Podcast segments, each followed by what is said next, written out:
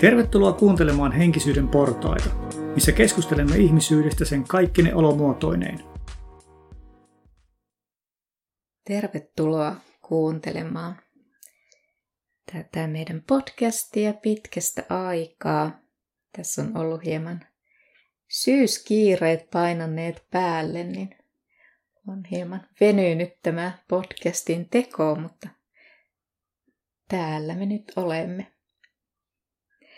Ja tänään meillä olisi tarkoitus keskustella riippuvuuksista. Katsotaan, mihin tämä keskustelu sitten johtaa, mutta lähdetään nyt ainakin siitä liikkeelle. Et riippuvuuksiahan meillä voi olla hyvin, hyvin erilaisilla ja varmasti jokainen itsestään jonkun riippuvuuden voi tunnistaa. Ja ensimmäisenä meille tietysti, kun puhutaan riippuvuuksista, niin tulee aina varmaan ne vaikeimmat riippuvuudet mieleen, mitkä vaikuttaa sitten ei pelkästään omaa itseen, vaan myöskin läheisiin hyvin voimakkaasti. Eli kaikki tällaiset päihderiippuvuudet, huume- ja alkoholiriippuvuus.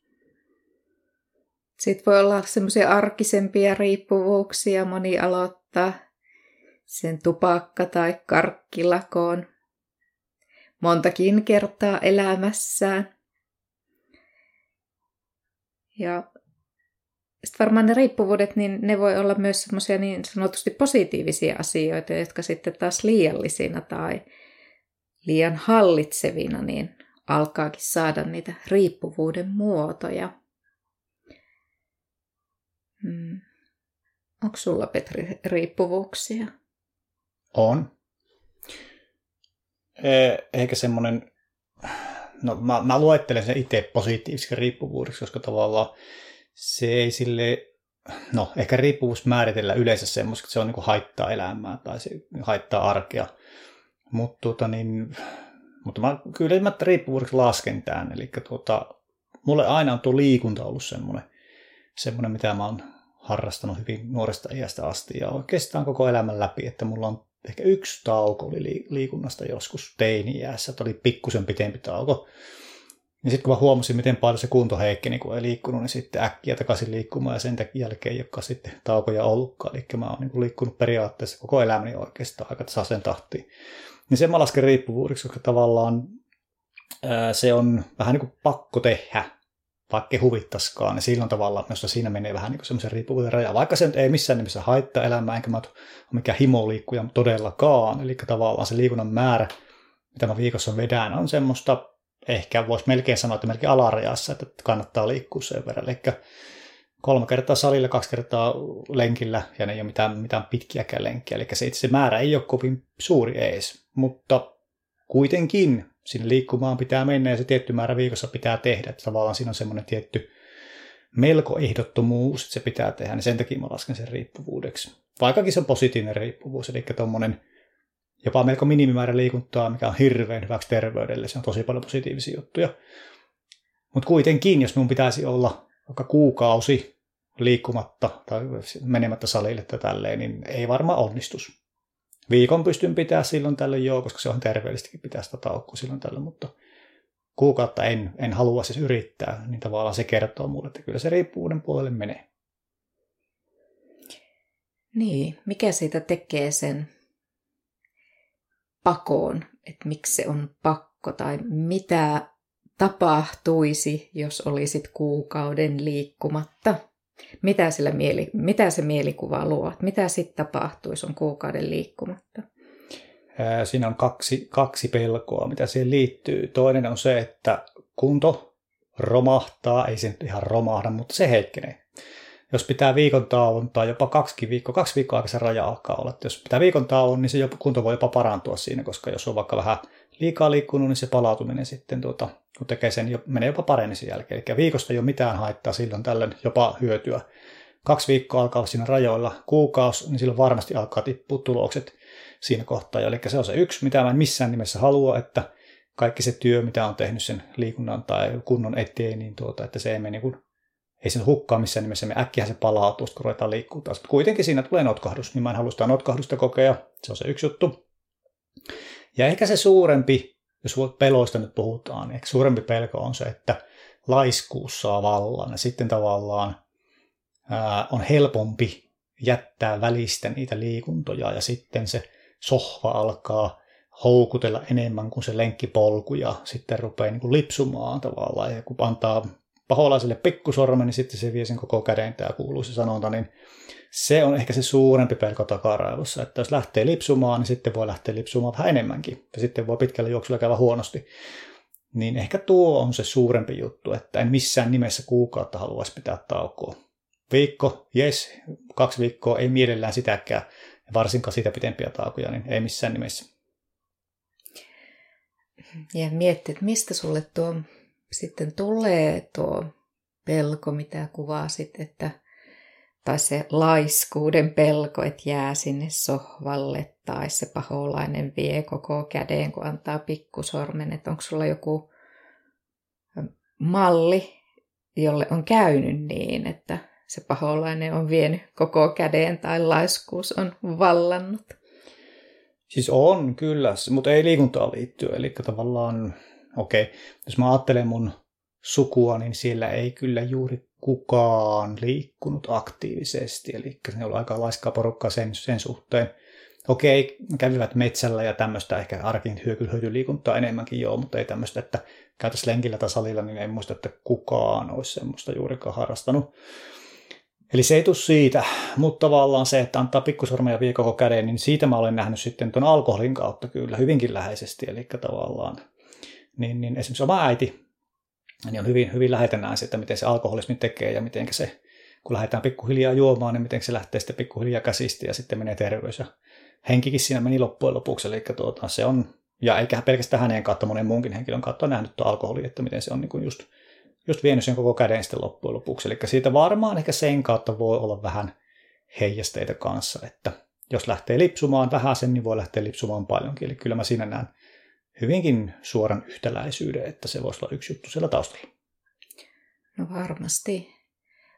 Mm, no, kun siellä on noin iso asia, asia tavallaan taustalla luomassa sitä pelkoa, niin näyttäytyykö se sitten muulla lailla elämässä kuin vaan, että on tuon liikunnan suhteen sitten se pelko, että ei, ei laiskuussa vallan tai paholainen vie koko kättä, niin, niin näyttäytyykö se muilla elämäalueilla sitten? Hmm, hmm, hmm. Ei ehkä ihan samalla lailla kuin tuossa liikunnassa. En ainakaan heti saa kiinni, että olisi muissa tuommoista. Tuo liikunta on tavallaan mulle se ehkä suuri juttu.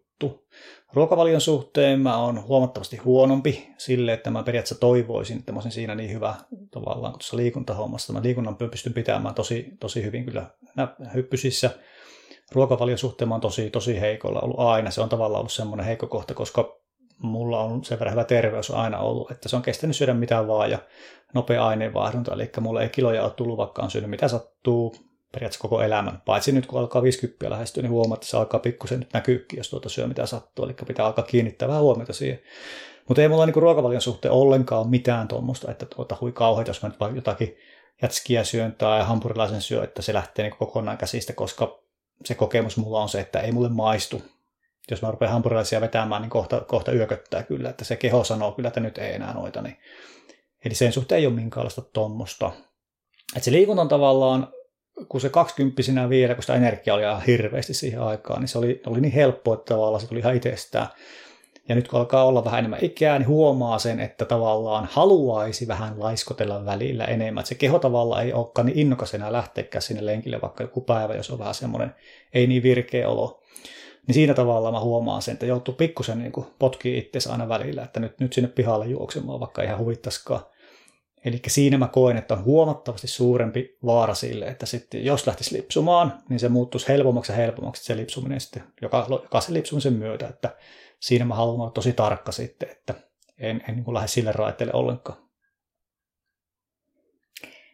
Tuosta tuli muistikuva mieleen tuosta kun puhuit tuosta ruokailusta, että se oli varmaan kanssa alkuaikoina meille sellainen, missä niin kuin oltiin hyvin erilaisia, että, Että olit varmaan kauhuissa alkuaikoina, kun mentiin ruokakauppaan ja sitten ostettiin sitä ruokaa ja kokaattiin. Että se oli sulle hyvin outoa, että sulla taisi olla se, että, että mitä kaupasta ostit, niin se oli se ruisleipäpaketti ja meetvurstia ja että se taisi olla aika leipälinjalla silloin, mitä elit poikamiesaikoina.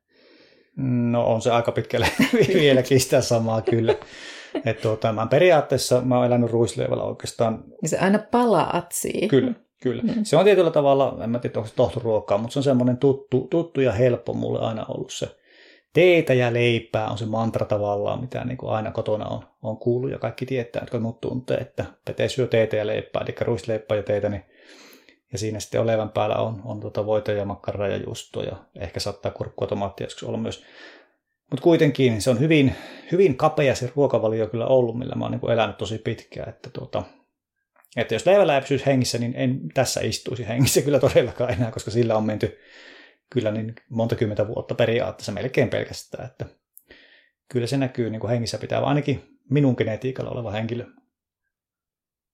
Eli se ruokavalio on tavallaan ollut mulle semmoinen tosi vaikea juttu muuttaa, koska se, se peruskaava, mitä sille oppi joskus, se teetä ja leipää, niin se, se niin, kuin niin monta vuotta, kun sillä on mennyt, niin se on niin, niin selkäytimessä. Että sitten kun aina kun yrittää jotakin ruokavalioa jonkun aikaa, niin se vaatii hirveästi tahdonvoimaa. Ja sitten kuitenkin se vääntäytyy ja palautuu heti, kun tavallaan sitä tahdonvoimaa ei käyttää enää, niin kuin sitä ei jaksakaan, että kenenkään tahdonvoimaa ei riitä kovin pitkään, koska jos se ei ole rutiini joku juttu, niin sitten se totta kai se palaa siihen rutiiniin, ja se rutiini mulle aina on se teetä ja leipä, niin siihen se tuntuu palaavan sitten aina, aina loppujen lopuksi. Eli kaikenlaisia diettejä ja ruokavalioita on tullut kokeiltua kyllä tässä matkan varrella, mutta aina se palaa siihen perusasetukseen, eli teetä ja leipä on sitten loppujen lopuksi, mikä sitten aina niin kuin sille, sille raiteelle se vetää sitten ihan automaattisesti.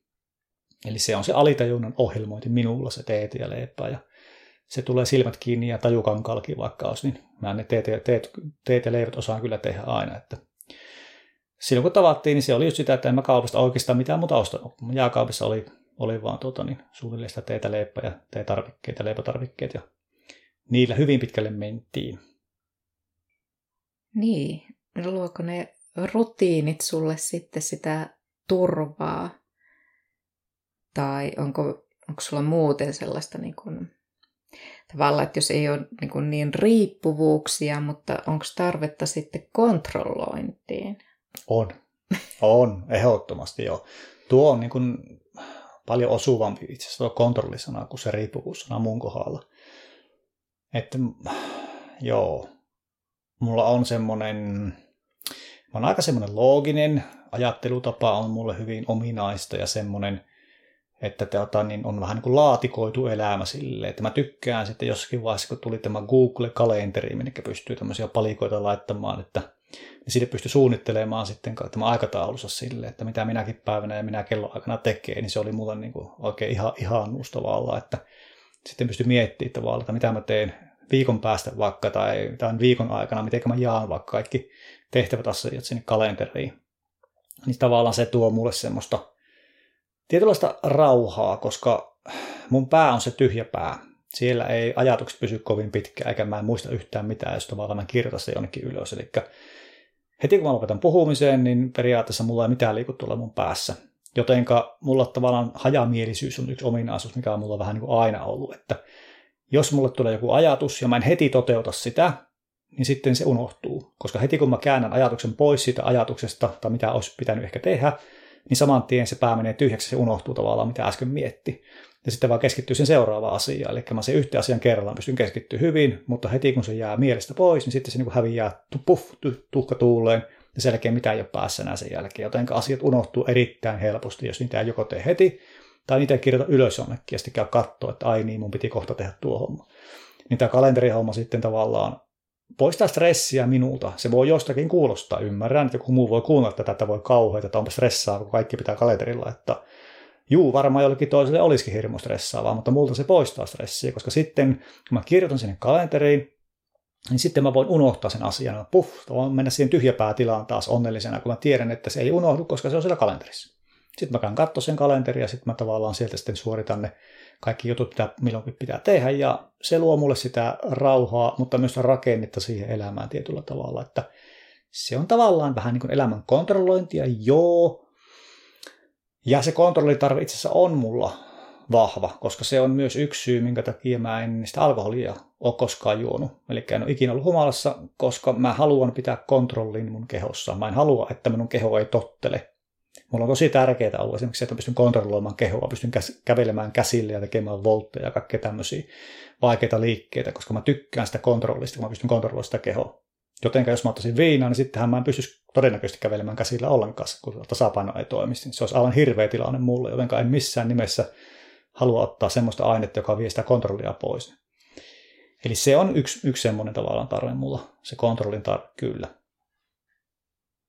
Niin, on tuolla Google-kalenterilla hyvätkin ominaisuudet. Kyllä me varmaan aika hukassa oltaisiin, jos se yhtäkkiä katoaisi, että kummallakin on omat, omat asiat Google-kalenterissa ja sitten on jaettu yhteinen kalenteri, niin sitä on helppo sitten päivittää ja näkee sieltä sitten yhteiset työjutut ja yhteiset henkilökohtaisetkin asiat. Ja, ja tuota, et sinällään helpottaa sitä arkielämää sitten. Mutta tuota, jäin tuossa miettimään sitä, että ö, onko siinä sitten riski, että jos siellä ohjaksissa on se kontrollointi ja suorittaminen, suoritetaan niitä Googlen tehtäväpalikoita sieltä, niin, niin tuota, Oletko nähnyt sillä mitään haittaa vai onko, siinä pelkkiä hyötyjä? No, äh, haittapuolia on siinä kohtaa, jos äh, kun meillä on nyt tälle, tämä meidän nykyelämä on silleen niin kuin jakstettu, että meillä on äh, tavallaan olla Helsingissä tietty aika, sitten ollaan mökillä tietty aika ja sitten on niin sanottu vapaa viikko, mikä nyt sitten yleensä siinäkin tarvii tehdä jotakin työhommia tai verkkokurssia tai jotakin muuta.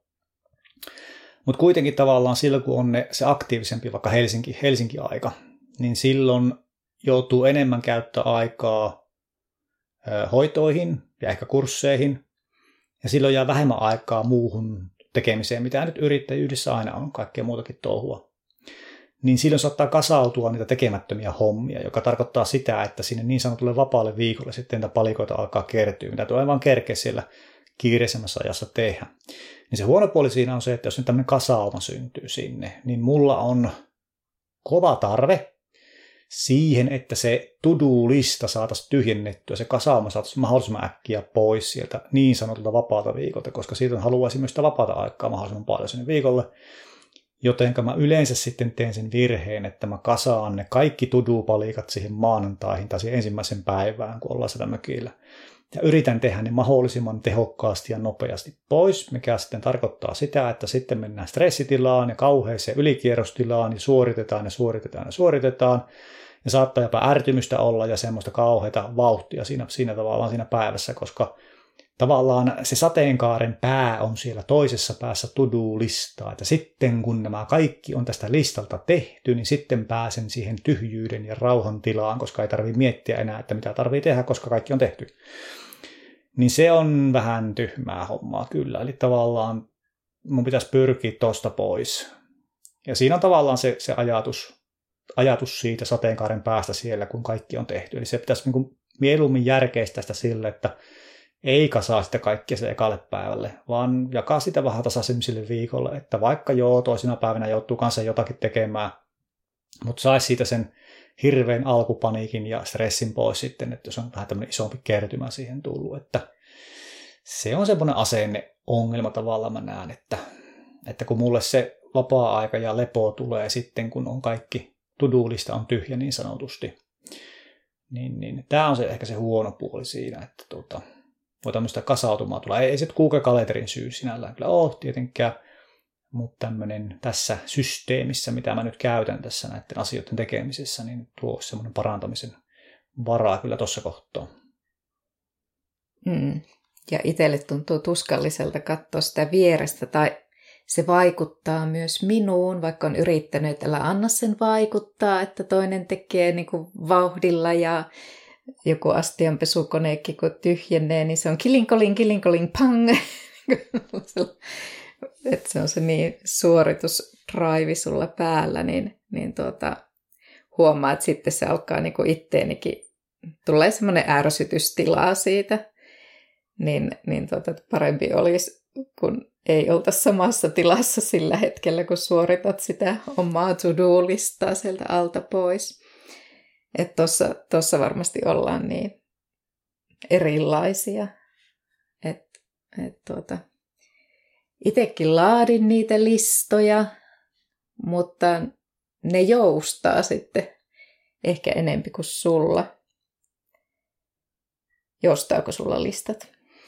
Ky- kyllä sulla joustaa ihan selkeästi enemmän. Että sulla on paljon semmoinen rennompi ote tuohon tekemiseen. Että sä pystyt, tai sä teet enemmän semmoisen hyvän fiiliksen kautta näitä juttuja, mikä mm. olisi mullekin kyllä siinä olisi oppilaksi mulle.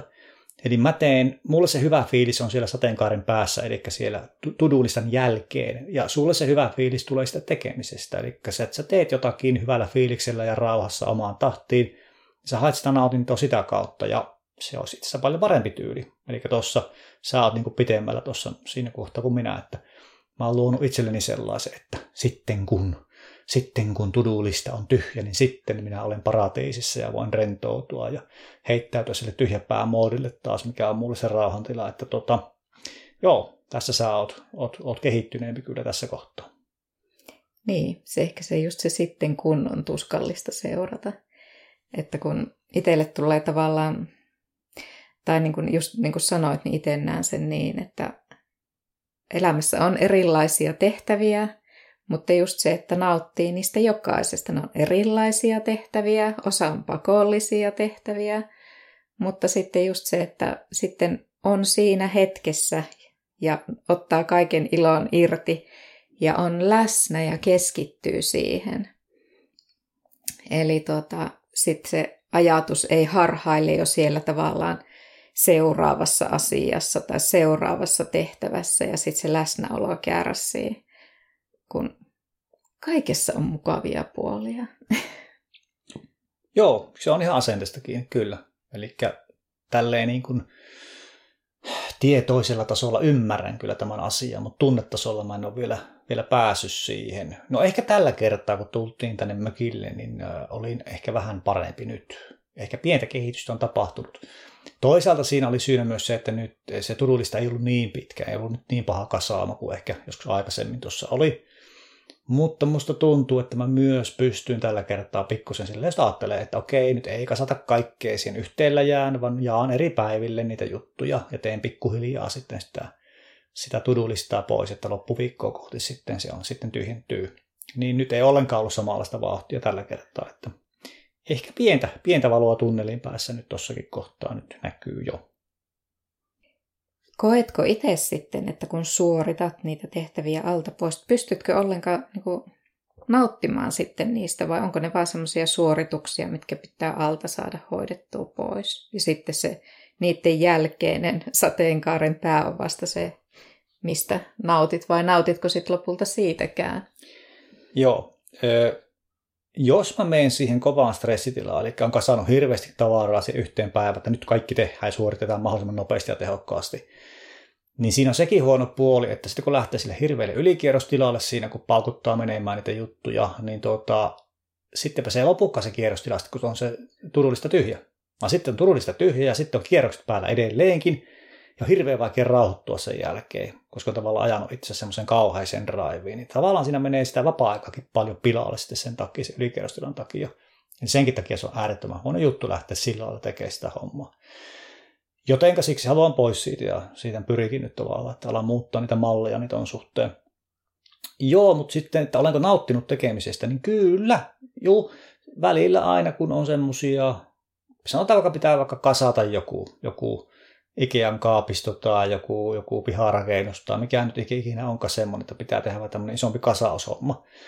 Niin niihin mä osaan jo aika hyvin asennoitua silleen, silleen että tuota, otetaan nyt ihan rauhassa tähän, että tavallaan siihen jos laittaa se aikaraja, niin sitten menee stressin puolelle, että heilahtaa, koska niissä yleensä menee pitempään kuin mitä arvaa niissä jutuissa. Mitä isompi projekti tietenkin, sitä enemmän se vie sitä aikaa. Mutta niissä mä monesti osa asennutu sillä, että okei, nyt tässä tehdään ihan rauhassa ja askel kerrallaan ja luetaan ohjeet ja step one tehdään ihan sille fiiliksellä ja, ja nautitaan sitä tekemisestä. Että kyllä minä joissakin asioissa osaan jo tehdä tolleen, tolleen ihan niin kuin hyvän fiiliksen kautta sitä, sitä touhua. Ja sitten ehkä, ehkä minkä huomannut kanssa, että sulla ne ää, ai, aikarajat, mitä olet niin asettanut, että minkäkin tehtävän tekemiseen menee, niin ne on aika... Niin kuin... Ne on epäreaalisen tiukat kyllä yleensä, joka luo sitten ressiä ihan hirveästi. Ja tuossa niin aikaisemmassakin esimerkissä, että tuota, joku kasausprojekti, niin silloin mä oon pystynyt nauttimaan siitä, kun en, en laita siihen mitään aikarajaa, että se on nyt pakko tehdä tunnissa tai kahdessa tunnissa tai mitä sinut meinaa mennäkään siinä hommassa. Vaan se, että siinä menee mitä menee ja te tehdään askel kerrallaan ja, ja nautiskellaan tekemisestä. Eli asenteista se on kyllä ihan siitäkin. Hmm, ja sitten, ei ole liikaa sille samalle päivälle, koska sitten se mukavakin te- te- tekeminen, jos alat olla väsynyt ja stressaantunut, niin eihän mikään ole sitten enää mukavaa.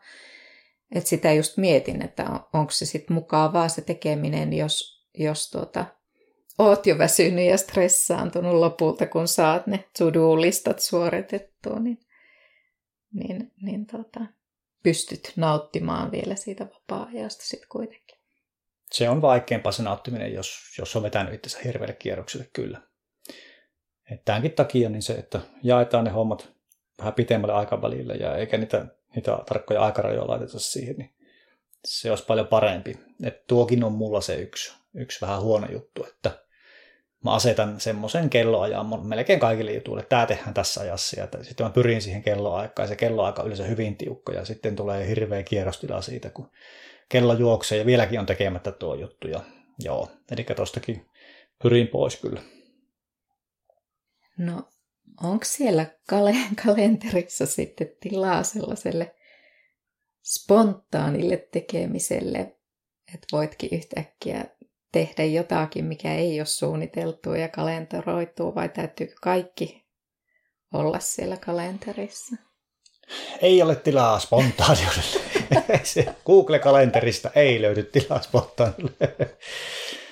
Okei, okay, no tota, siis ei, ei, sitä, ei ole spontaani palikkaa siellä, koska silloin se ei ole spontaani, jos siellä olisi palikka sille tietenkään, koska ne on kaksi vastakohtaa. On kalenterimerkintä ja jos Ne ei ole sama, ne ei mahdu samaa laatikkoa. Vaan tuota, no okei, minun elämässäni spontaanius on kyllä aika harvassa, se täytyy kyllä myöntää. Tämä on kyllä aika suunnitelman mukaan meniä. Pientä, pientä liikkumavaraa spontaaniutta löytyy siinä vapaa-ajassa sitten, kun sitten päästään sen tudullistan loppuun puun ja tulee vapaus. Ah, sateenkaaren pää ja kultaharkot siellä, eli vapaus koittaa ja sitten on tavallaan, ei tarvitse miettiä tai ei tarvitse katsoa kelloa. Tavallaan se, että ei tarvitse katsoa kelloa on mulle se, se vapaus. Ei tarvitse miettiä mitä aikatauluja, voi vaan olla ja tehdä mitä, mitä huvittaa. Niin siinä, siinä tilassa, siinä ajassa sitten, niin sitten mä menen sille fiiliksen mukaan sitten, että okei, huvittaako nyt pelata tietokoneella tai katsoa elokuvaa tai laulaa karaokea vai lähteä frisbeitä heittämään vai mikä se on tavallaan, mikä siinä hetkessä nyt on semmoinen mukavi juttu, niin sitä vapaa-aikaa ei ole sitten suunniteltu, vaan se on sitten, sitten mennään fiiliksen mukaan siinä kohtaa kyllä. Että et ole spontaanisti lähdössä sitten vaikka jonnekin Ruotsin risteilylle, että on kassi pakattuna ja se on moro nyt. No en. Ei ole ollenkaan minun tyyppistä toimintaa tuommoinen. Eli multa puuttuu täysin tuommoinen spontaanius. Se on kyllä hyvin, sekin on tarkkaan rajattua sitten spontaanit jutut, tai se on lyhyt lista, minä, mistä me sitten valitaan niitä asioita. Että ei, se on tota, se liittyy eikä siihen tietynlaiseen kontrollin tarpeeseen, tai mä oon aika semmoinen turvahakuinenkin, että mä en riskejä hirveästi tykkää ottaa, niin se, että yhtäkkiä vaan tosta noin vaan jonnekin. Ei, ei, ei, kun pitää ottaa lista, mistä katsotaan, mitä, mitä tarvitsee mukaan ottaa, ja se pitää suunnitella hyvin myös, jos tämmöinen, tämmöinen matkakin, ei sitä voi vaan lähetä sinne, koska sitten voi unohtua kaikkea tärkeitä tavaroita. Ja... Niin, passi ja hammasharja vaan. Ja... Ei, ei, ei, ei. Kauhistus oli se minulle sellainen, että tuota, en ole sellainen seikkailijatyyppi ollenkaan, vaan enemmän silleen sille tuota, suunnitellusti tehdä asioita, niin se on sitä turvallisempaa. Että se turvallisuus on myös semmoinen mulle, mikä vähentää stressiä. Hmm. Eli kuulostaa siltä, että se turvallisuus on sulle aika tärkeä arvo. Joo, se on.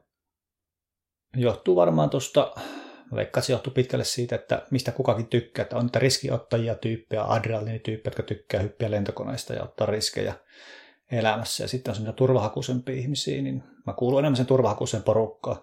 No mä sen benchiin hypy hypännyt, mutta se nyt oli vähän silleen, että piti kaverille näyttää, että siinäkin oli vähän egoista käsiä se tehtiin. Ja mä sitä jos yksi olisin mennyt, niin, tai no yksi mä kävin se kyllä hyppäämässä, mutta tavallaan kaverin usutuksesta mä sitten niin sanoin, että joo, huomenna hypätään se, että se on hyvin epäluonteenomaista mulle mitä tuommoista tehdä.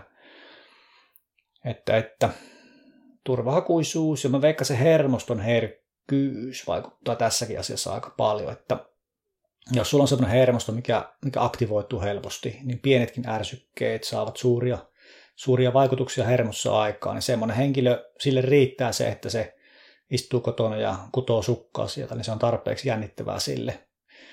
Ja sille jos hirveä stressi tehdä jotakin hurjaa, ja sitten joku toinen, niin sehän kyllästys ihan kuoliaaksi semmoisessa ympäristössä, ja se tarvii just voimakkaita ärsykkeitä, sen pitää mennä jonnekin rockkonserttiin tai hypätä lentokoneesta tai jotakin muuta hurjaa tehdä, että se saa jonkunlaisen vaikutuksen sinne hermostoon, koska muuten se lamaantuu se hermosto liikaa, jos se tavallaan ei saa niitä ärsykkeitä. Eli tälle ihmiset on hyvin erilaisia, että itse lukeudun tähän, tähän porukkaan, jonka on suht herkkä hermosto, eli mä en tarvitse mitään voimakkaita ärsykkeitä, että pysyy tavallaan niin kuin virkeänä. Niin, että se hermovälitteen aineesta, se dopamiinihan meillä on se, jota silloin erittyy, kun hypätään se pensihyppy tai muu, ja monet on tavallaan niin kuin siihen riippuvuuskoukussa sitten. Ja kännykästä, kännykkää selailemalla, niin siinähän myöskin erittyy dopamiinia, ja se on sen takia niin valtavan koukuttava. Ja itse mietin noita omia riippuvuuksia, niin, niin se itse asiassa varmasti on, on kyllä tuo kännykkä jonkinnäköinen riippuvuus, että en sitä edes tiedostanut, kun vasta silloin, kun kännykkä jäi yhtenä työpäivänä kotiin, niin se, silloin sen huomasi, että miten usein sitä olikin tavallaan, että menossa katsomaan sitä kännykkää, että et tota, olisi ihan kiva joku päivä tarkkailla, että miten usein sitä vilkaisee sitä kännykkäänsä.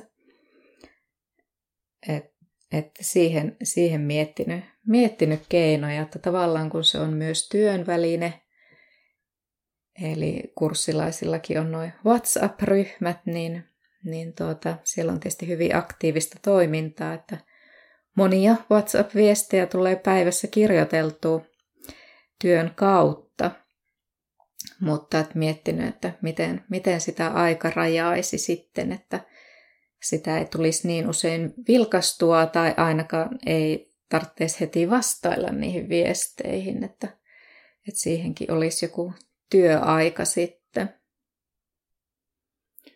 Joo, mulla tuo kännykkä ei ole niin ongelma itse tietokoneella sitten, niin se on mulle vähän niin kuin se kännykkä ehkä ihmisille nykyään, että mä tykkään tuolla pöytä, pöytäkoneella istuskella sitten aika paljon, eli se, sen voisi laittaa toiseksi riippuvuudeksi, jos mietin, että mitä mulla olisi, niin liikunnan lisäksi. Ehkä se tietokoneella istuminen, se on semmoista, sitä kyllä voisi vähentää, eli tulee istuttua, okei, okay, aika paljon tein, tein töitä siinä ja työhommia ja vastailen viesteihin ja muuta, mutta sitten myös tulee istuttua ihan YouTube-videoita katsottu aika paljon, ja se on tavallaan vähän semmoinen, että jos ei muuta, muuta tekemistä oikein keksi, niin sitä valuu sitten siihen. Että vähän sama kuin ruokailussa, että jos ei muuta keksi, niin teet ja leipää sitten tehdään, se on se perusasetus. Niin jos ei muuta tekemistä on, niin sitten mennä se tietokoneelle istumaan. Niin itse siinä itsekin voisi kyllä sitä vähentää ja tehdä vähän jotakin muita juttujakin sen sijaan. Eli tuosta tuli mieleen, että siinä voisi olla parantamisen varaa kanssa. Niin, se on tärkeää, että niistä tulee tietoiseksi, koska sitten kun menee sillä autopilotilla, niin sit sitä tekee just sitä, mitä on tottunut tekemään ja sitä ei huomaakaan. Että, että mitä itse tavallaan niin huomannut tuosta kännykästä, niin se on myös vähän samaa, että jos ei muuta ole, niin sitten voitte sen kännykän käteen ja selata. Tai jos alkaa vaikka illalla olla sen verran väsynyt, että ei jaksa muuta, niin sitten on helppo, helppo vaan mennä jonnekin Facebookiin tai Instagramiin selailemaan sitä. Mutta mitä se tekee, niin itse on huomannut sen, ja mikä alkaa nykyajan ongelma olla, niin, niin siitä kärsii keskittymiskyky, tulee semmoinen tietty rauhattomuus. Eli itse on aina ollut tosi kova lukemaan kirjoja. Ja nyt on huomannut tuon kännykän käytön myötä se keskittyminen siihen kirjan lukemiseen on alkanut kärsiä. Eli huomaa, että sitä pystyy keskittymään siihen sen muutaman minuutin.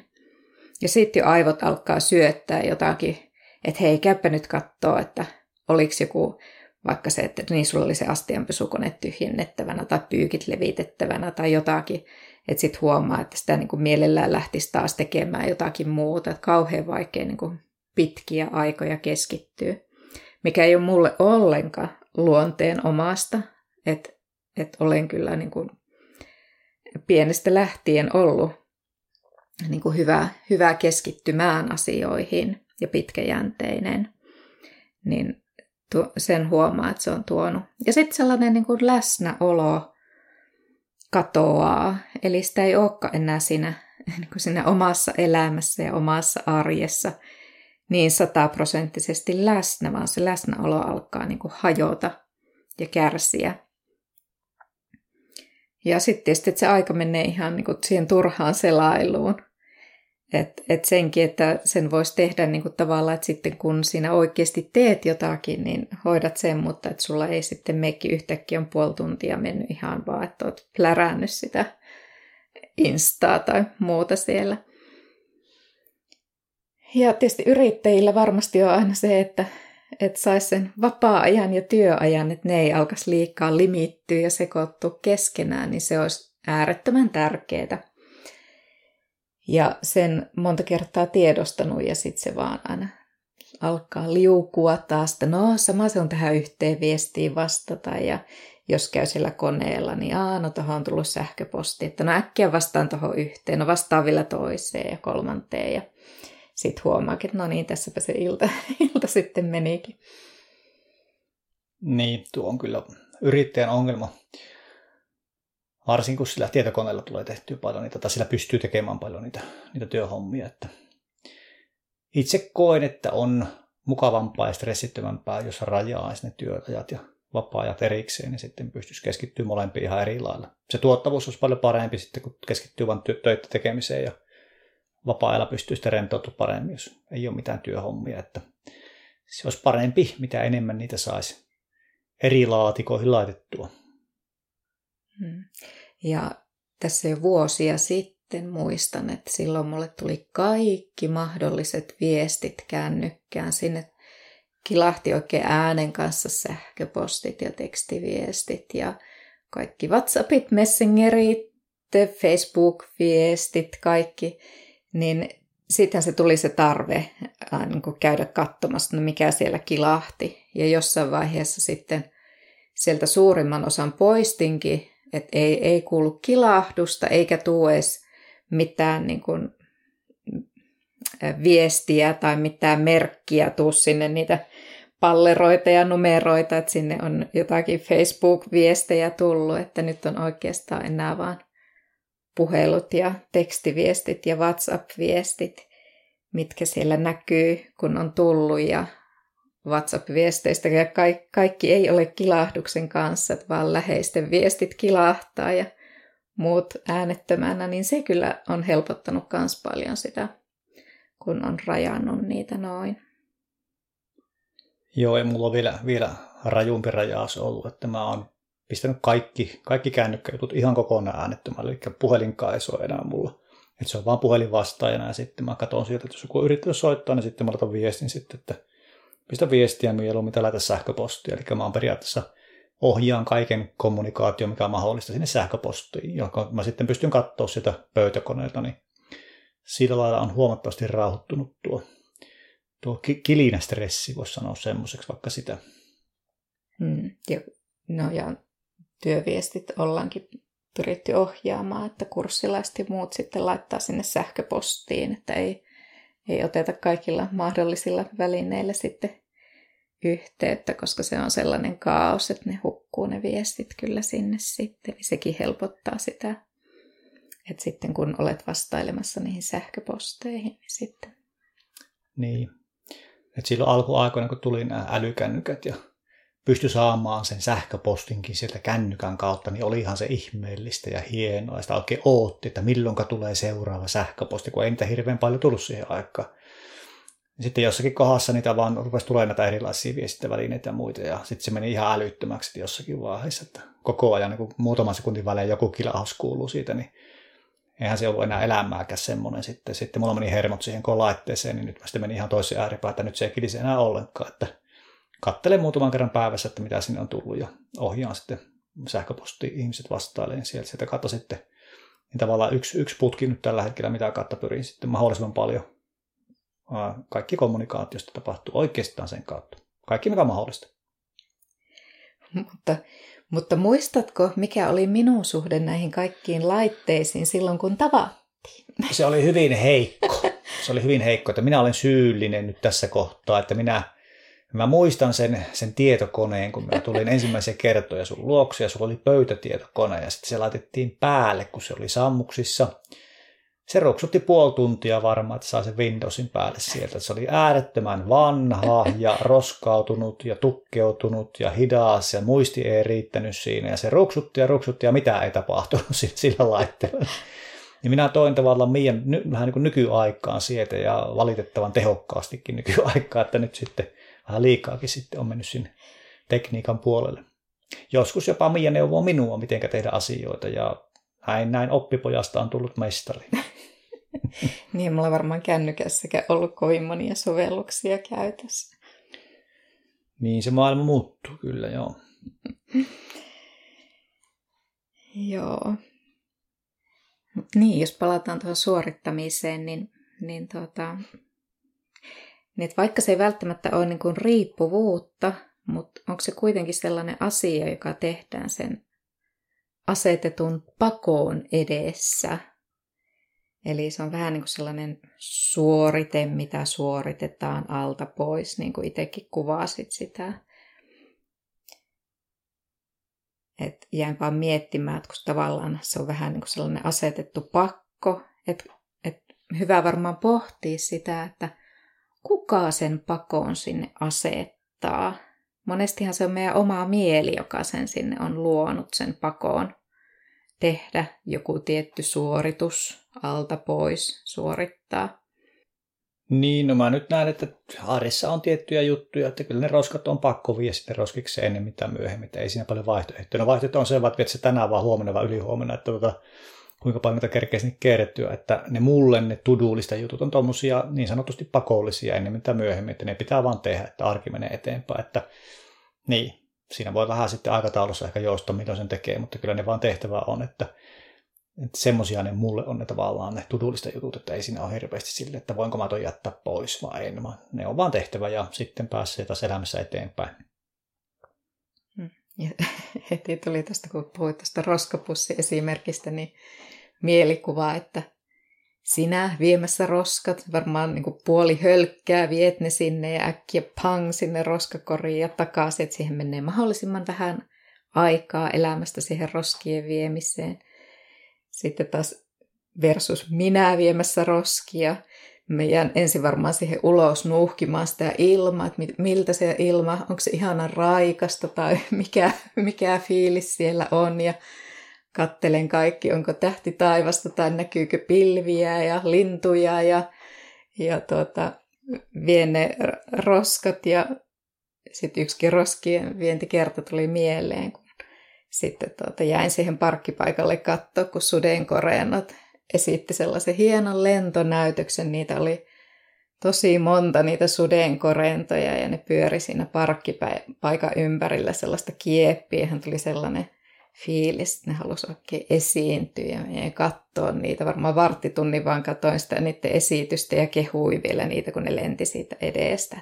Wow, että onpa hienoa. Joo, tuo kuulostaa tuossa roskien vieti melkein elämykseltä, josta voisi maksaa. Mulla se on vaan, että äkkiä, että saahan se alta pois. mitä ei nähdä, kun sitten juostaan ne roskiksille ja takaisin. Se on kyllä nopeasti tehty, tudulistasta ruksita äkkiä homma yli, mutta kyllä elämästä saa paljon enemmän elämyksiä tuolla sun tyylillä. Eli kyllä tuon, suosittelen tuota Mian tyyliä sitten kaikkia kuuntelijoita noudattaa. Tuo on kyllä parempi tapa elää. ei se ehkä kaikille sovi, mutta, mutta itse nautin siitä. Mutta niin, et, ja pohtimaan sitä, että mitä kaikkea me sitten oikein elämässä niin kuin voidaan vähän niin kuin ehkä vahingossakin lähteä suorittamaan. Niin ensimmäisenä mulle tuli niin kuin äitiys mieleen. Että et, jos on taipumusta perfektionismiin, niin lähdetäänkö me helposti suorittamaan sitä äitiyttä.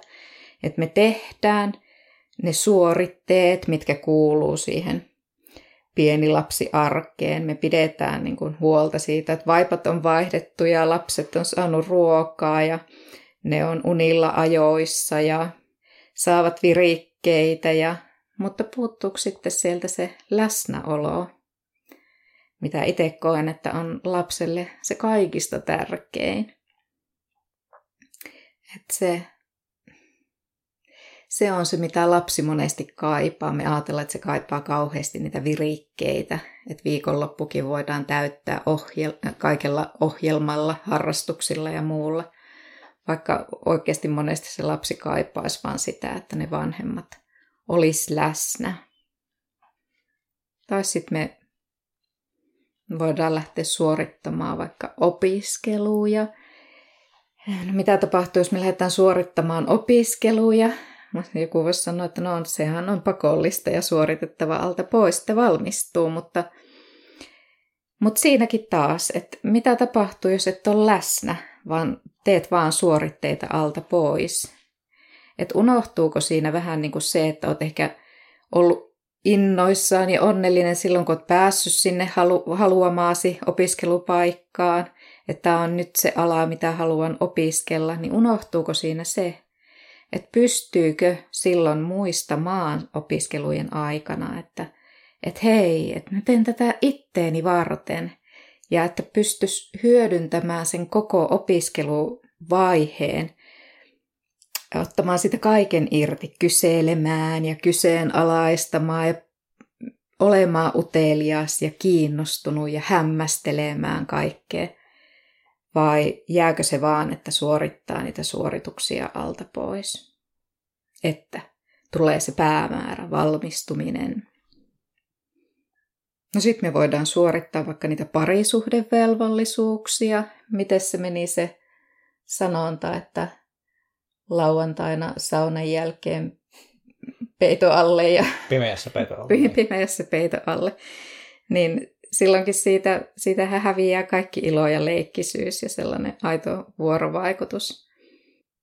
Tai jos me lähdetään suorittamaan työtä, niin silloin me todennäköisesti tehdään vaan se riittävä ja se, mikä minulta odotetaan, mahdollisesti se vähimmäisvaatimus.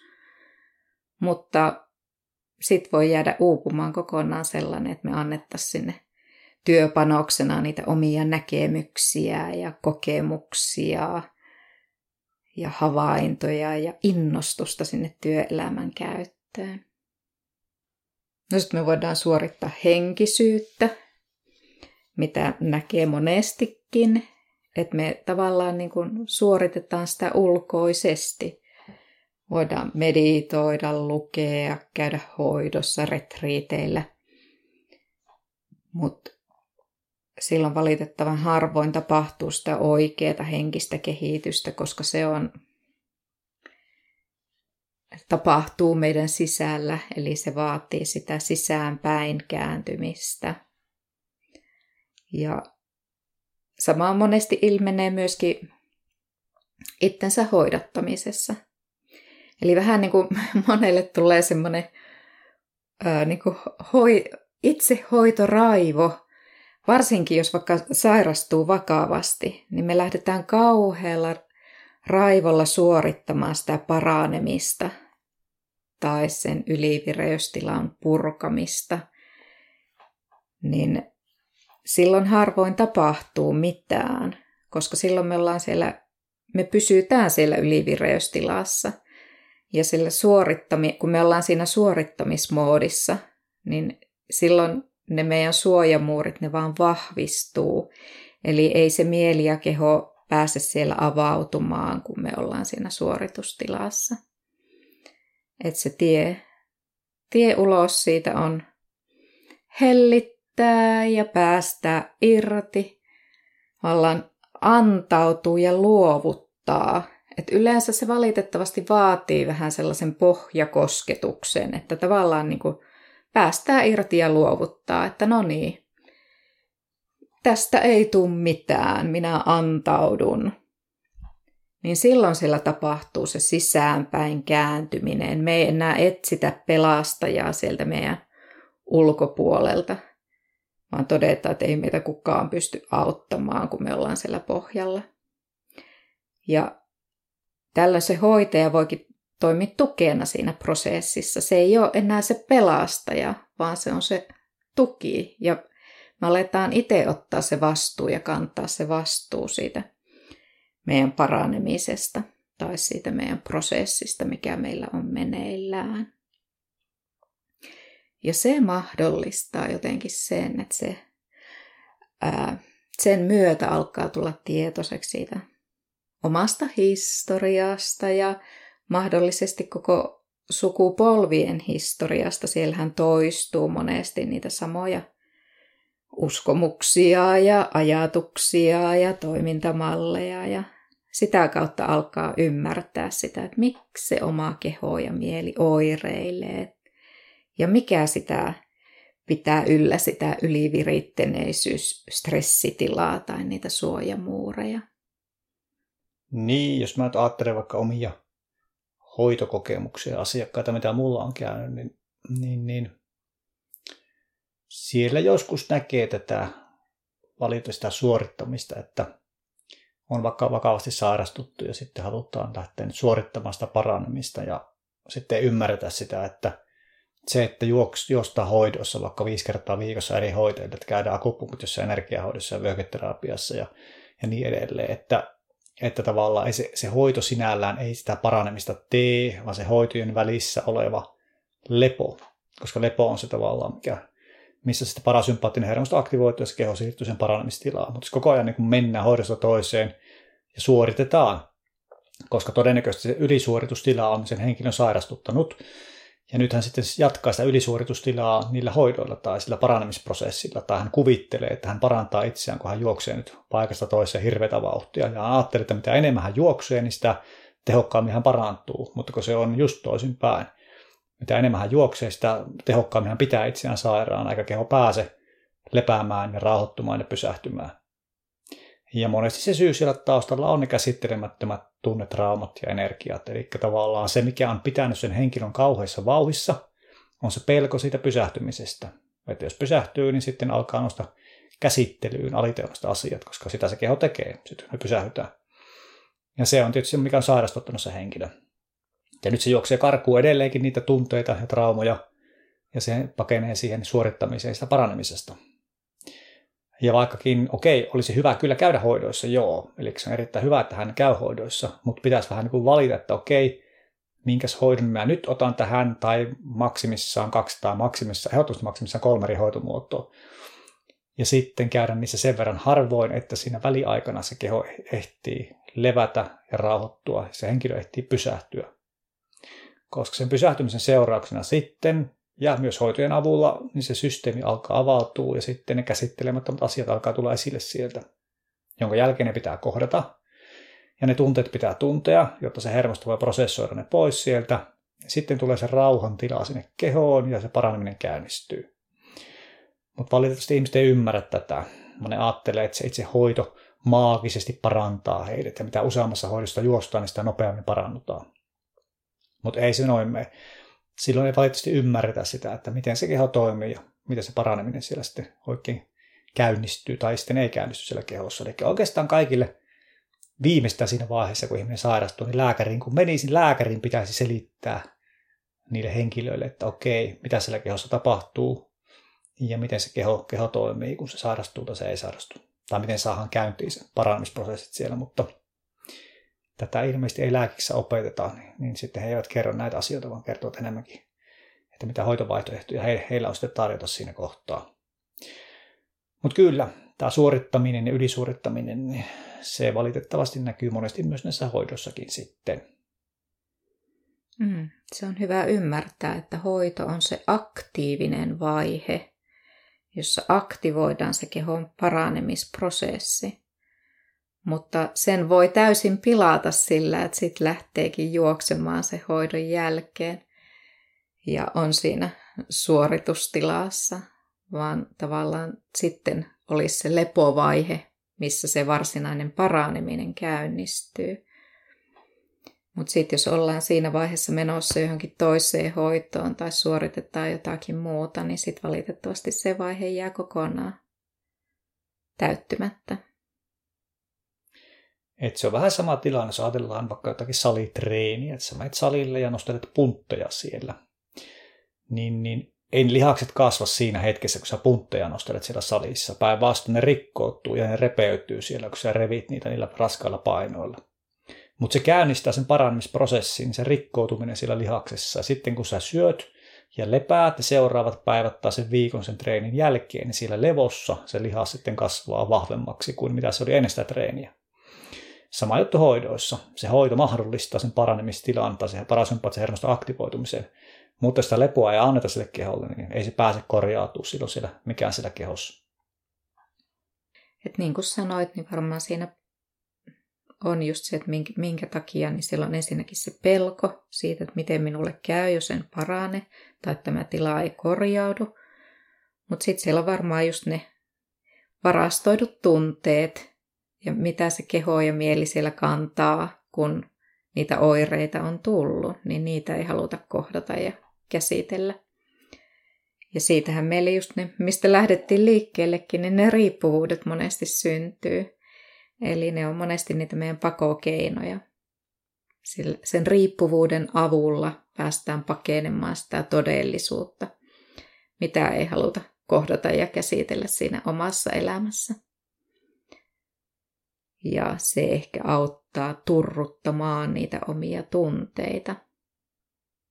Ja voisi olla mallikin, joka niin kuin sieltä sukupolvelta toiselle helposti sitten tarttuu, että nähdään, että miten, miten vanhemmat toimii, kun he haluaa turruttaa itseään tai purkaa stressiä ja sitten helposti lapsi alkaa toteuttaa sitä samaa mallia.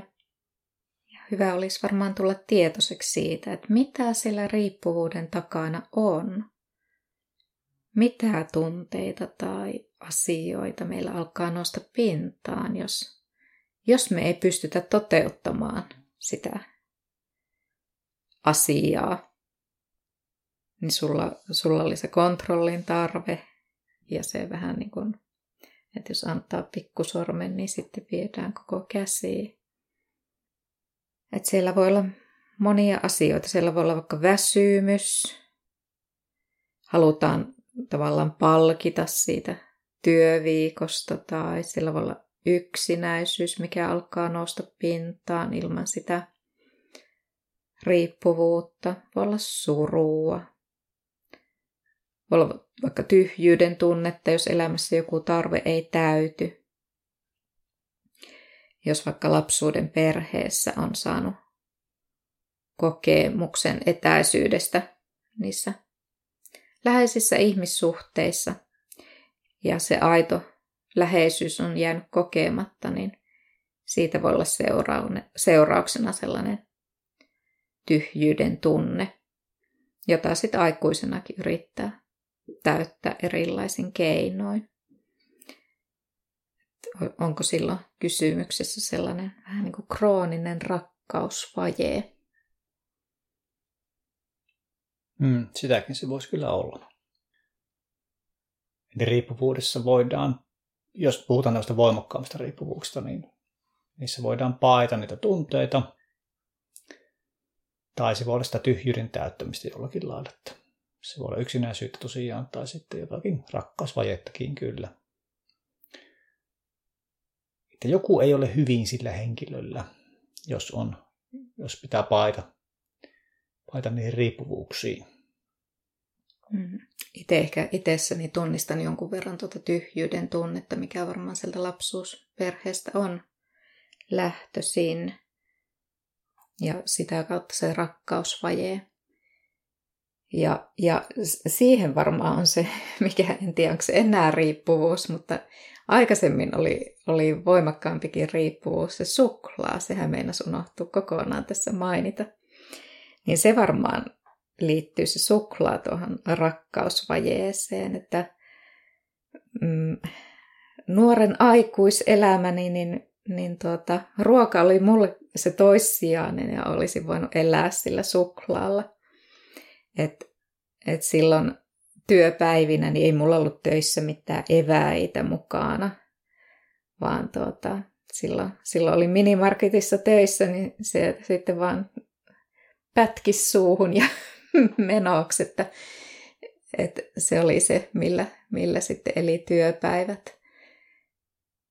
Ja, ja et mu- muutos tapahtui siinä vaiheessa, ei varmaan tässä podcastissa ehkä ole siitä kerrottu, kurssilla kerrotaan siitä enempi, enempi kuin sulle sitten sanoin jos, joskus, että, että, tuota, että sä olit löytänyt uuden hoito, hoitomenetelmän ja, ja tuota, sanoin sulle, että jos se tehoaa tähän, tähän niin kuin suklaariippuvuuteen, niin sitten uskon, että se toimii. Ja niinhän sitä testattiin sitten ja se olikin kauhea paikka sitten, kun se suklaa alkoi maistua ihan pelkälle voimössölle. Ja, ja tuota, siitä tuli tosi tyhjä olo. Et sitten kun et sitä ei tietenkään tehnyt enää mieli syödä, niin sitten tuli semmoinen tosi rakkaudeton tyhjä olo. Ihan kuin multa olisi viety niin kuin rakkaus pois. Ja sitten täytyy opetella uudestaan syömään. Että kyllä se sitten vähitellen alkoi taas niin kuin maistua sille tutulle suklaalle, mutta jäin vaan siinä vaiheessa miettimään, että onko se voimössön maku se aito, oikea maku, että luoko meidän mieli sitten sille suklaalle sen maun, mitä siinä niin kuin maistaa. Ja maistuuko meidän jokaisen suklaa sitten erilaiselle, jos se mieli luo sen maun sille. Mutta se oli niin kuin erikoinen kokemus.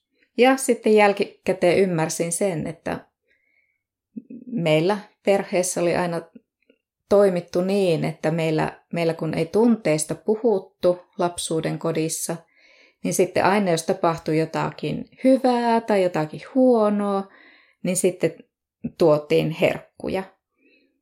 Eli, eli tota, se oli se suklaa mulla yhdistynyt siihen rakkauteen sitä kautta. Ja sitten se oli vähän, kun vietiin se suklaa pois, niin ihan kun oltaisiin viety sitten se rakkauskin pois. Ja siitä tuli se tyhjä tunne. Ja vaikka opettelin sitä syömään uudestaan, niin siitä ei ole tullut sellaista samanlaista ruoan korviketta, huomaan kyllä, jos mulla on sellainen stressaavampi päivä, on vaikka päivä jossain messuilla, niin silloin en monestikka, silloin saatan elää sen päivän niin kuin suklaalla. Ja se on mielenkiintoista, että vaikka niin kuin muuten, muuten en maitotuotteita käytä ja on laktoosiintoleranssi, niin suklaahan ei aiheuta mitään ongelmia. että se on sellainen stressaavan päivän niin kuin sellainen turva – että jos lähtee vaikka lentomatkallekin, niin sitten mulla saattaa olla eväänä se Fatserin sininen patukka. Että se on sellainen luottoruoka mulla. Mutta tuota, mut joo, en näe samalla tavalla sitä kuitenkaan niin kuin arjessa käytä ruokana, että sitten se saattaa olla joskus se sellainen itsensä palkitseminen vaikka vapaa-päivänä.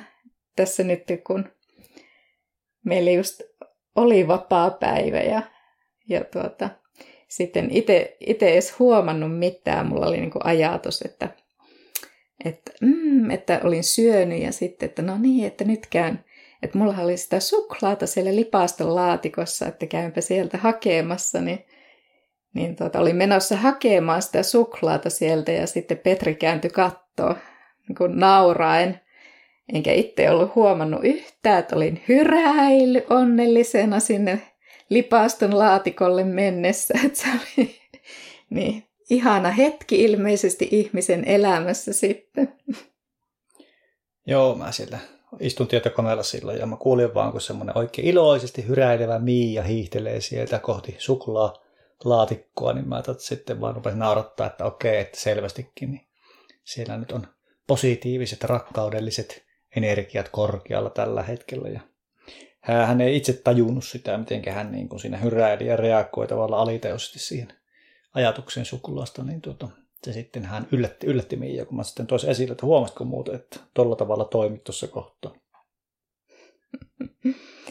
niin, ja sitten mietin, että jos se edelleen täyttää jotakin rakkausvajetta, että sitten jos sen jättäisikin kokonaan pois, niin sitten tulisiko musta sitten sellainen, että rakastathan vielä ja sano, että rakastat. Ja että alkaisiko sitä kaivata sitten kuin enempi sitä rakkautta jostakin muusta lähteestä?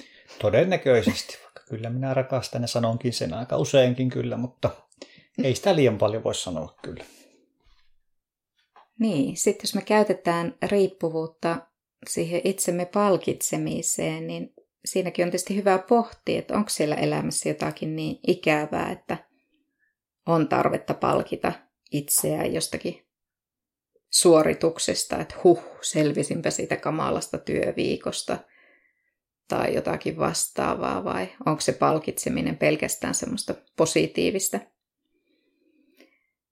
ja että missä määrin sitä on. Että onko se sellaista, että sitten syö koko jätskipaketin ja sitten sen jälkeen on ryppee valtavassa itseinhossa tai vetää se sen koko viinipullollisen ja sitten puoliso kärsii sen jälkeisestä käytöksestä ja omaa kehoa kärsii siitä. Tai vaikka soppailee rahat, jotka onkin tarkoitettu johonkin ihan muuhun, niin se moraalinen krapula, niin se voi viedä tosi syvää itseinhoa ja alkaa sitten nakertaa sitä itsetuntoa ja itsearvoa. Ja sitten joku toinen taas voi toimia niin, että yrittää sivuuttaa kokonaan sen, äh, sen henkisen, moraalisen krapulan ja tiedo, tiedon siitä riippuvuudesta. Mutta valitettavasti kun mitään tunnetta ei kuitenkaan voi sivuuttaa, vaan se aina muhii siellä meissä jossain pinna alla ja oireilee eri tavoin. Et se voi vaikka alkaa turruttaa meillä muitakin tunteita. Läheistä voi alkaa huomata, että miten henkilö alkaa muuttua kylmemmäksi tai etäisemmäksi, salailevaksi. Tai sitten voi vaikka kokea tarvetta hyvittelyyn, kun sisimmässään kokee, että on tehnyt jotakin väärin, niin on tarve hyvitellä.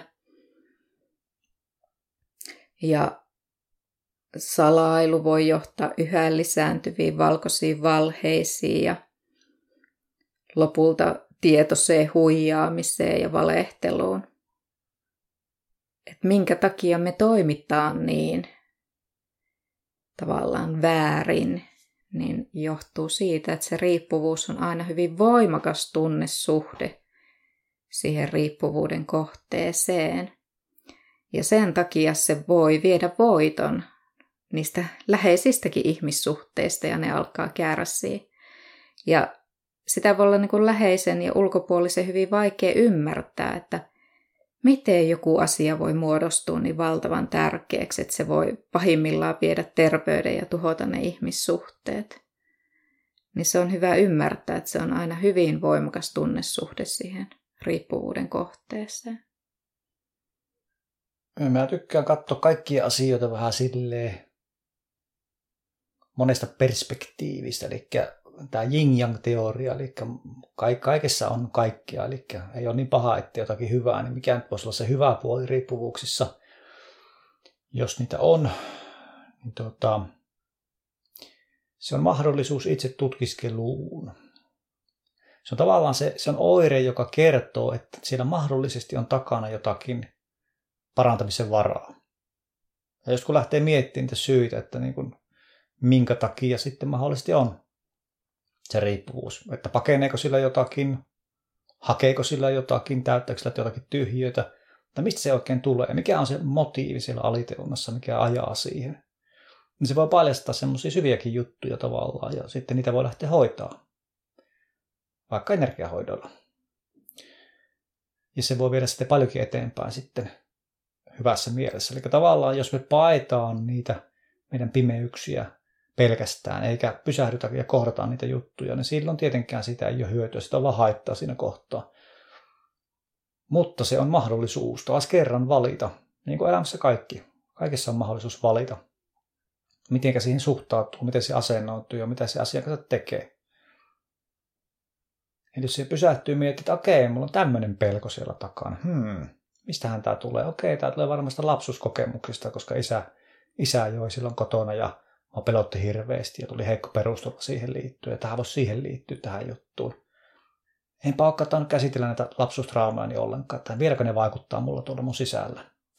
No niin, ne taitaa vaikuttaa, koska mä oirehdin niistä vieläkin, niin pitäisikö asialle tehdä jotakin. Ja se on taas kerran valinta. Ei ole pakko tehdä mitään, voi mennä niillä oireilla sitten vaikka hauttaa asti, tai sitten voi tehdä niille jotakin, jos haluaa niin lähteä muuttaa itsensä positiiviseen suuntaan. Ja tällä tavalla mä näen, että tästä negatiivisestakin asiasta voisi saada sitten positiivista hyötyä, jos vaan osaa sitten asennoitua siihen ja uskaltaa pysähtyä ja katsoa sinne sisimpään, että mitä sieltä löytyy. Kyllä, siinä on tosi suuret mahdollisuudet löytää itsestään aivan uusia tasoja. Että ei pakene tai jää sinne pohjamutiin, että ai kun mä oon kauhea ihminen, kun toimin joka kerta näin, vaan alkaa ymmärtää niitä omia toimintamekanismeja ja sitä kautta myös tuo itselleen sitä ymmärrystä ja rakkautta ja mahdollisuuden siihen muutokseen, jos niin haluaa. Joo, tuo oli hyvä tuo itsensä rakastaminen myös, että tavallaan mä näen, että se just, jos se lähtee tavallaan syyllistää itseensä ja ruoskii itseensä, niin sitten menee vielä matalampaan värähtelyyn ja tulee vielä enemmän sitä negatiivista energiaa ja se painaa vielä enemmän alaspäin, että ei sen kautta pidä lähteä menee, vaan pitää lähteä sen rakkauden hyväksymisen kautta. Katsoo sitä totuutta silmiä, hyväksyy itsensä semmoisena kuin on, että okei, mä oon tämmöinen ja mulla on tämmöisiä ongelmia. Tämmöisiä ja mä riippu... tässä hetkessä tällainen. Juuri, tässä hetkessä tällainen. Eli tavallaan, että se on mahdollista myös muuttaa. Elikkä, mutta tavallaan sä et voi muuttaa sun ongelmia jos et hyväksy ensistään niitä. Jos sä vaan pakee niitä kielet, ei mulla ole mitään ongelmaa, ei mulla ole mitään ongelmaa, no silloin ei tietenkään tule koskaan mitään muutosta siihen asiaan. Mutta se, että hyväksyy, rakastaa itseensä semmoisena kuin on tässä hetkessä, okei, nyt tällä hetkellä mennään tällä lailla, ja tämä on se mun oire ja tämmöinen riippuvuus mulla on. Ja sitten kun se hyväksyy, niin sitten sitä voi lähteä muuttaa. Koska sitten sitä ei pakene enää sitä asiaa. Eli se ensimmäinen asia on tiedostaminen ja hyväksyminen.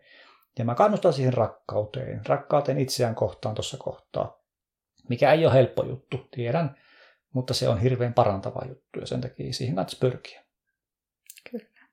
Nyt moni saattaa sitten tavallaan sen kauhea ihminen kautta jäädä semmoisen itsensä rankaisun kierteeseen, että alkaakin sitten toteuttaa kaikkea, mikä on itselle huono, huonoksi, koska kokee halua rankaista itseään. Ja se ei johda mihinkään hyvään. Eli hyväksykää itsenne ja rakastakaa itseänne ja sillä tavalla te pääsette parempaa huomista kohti. Kyllä. Kaikki olemme sen arvoisia. Kiitos kun kuuntelit podcastiamme.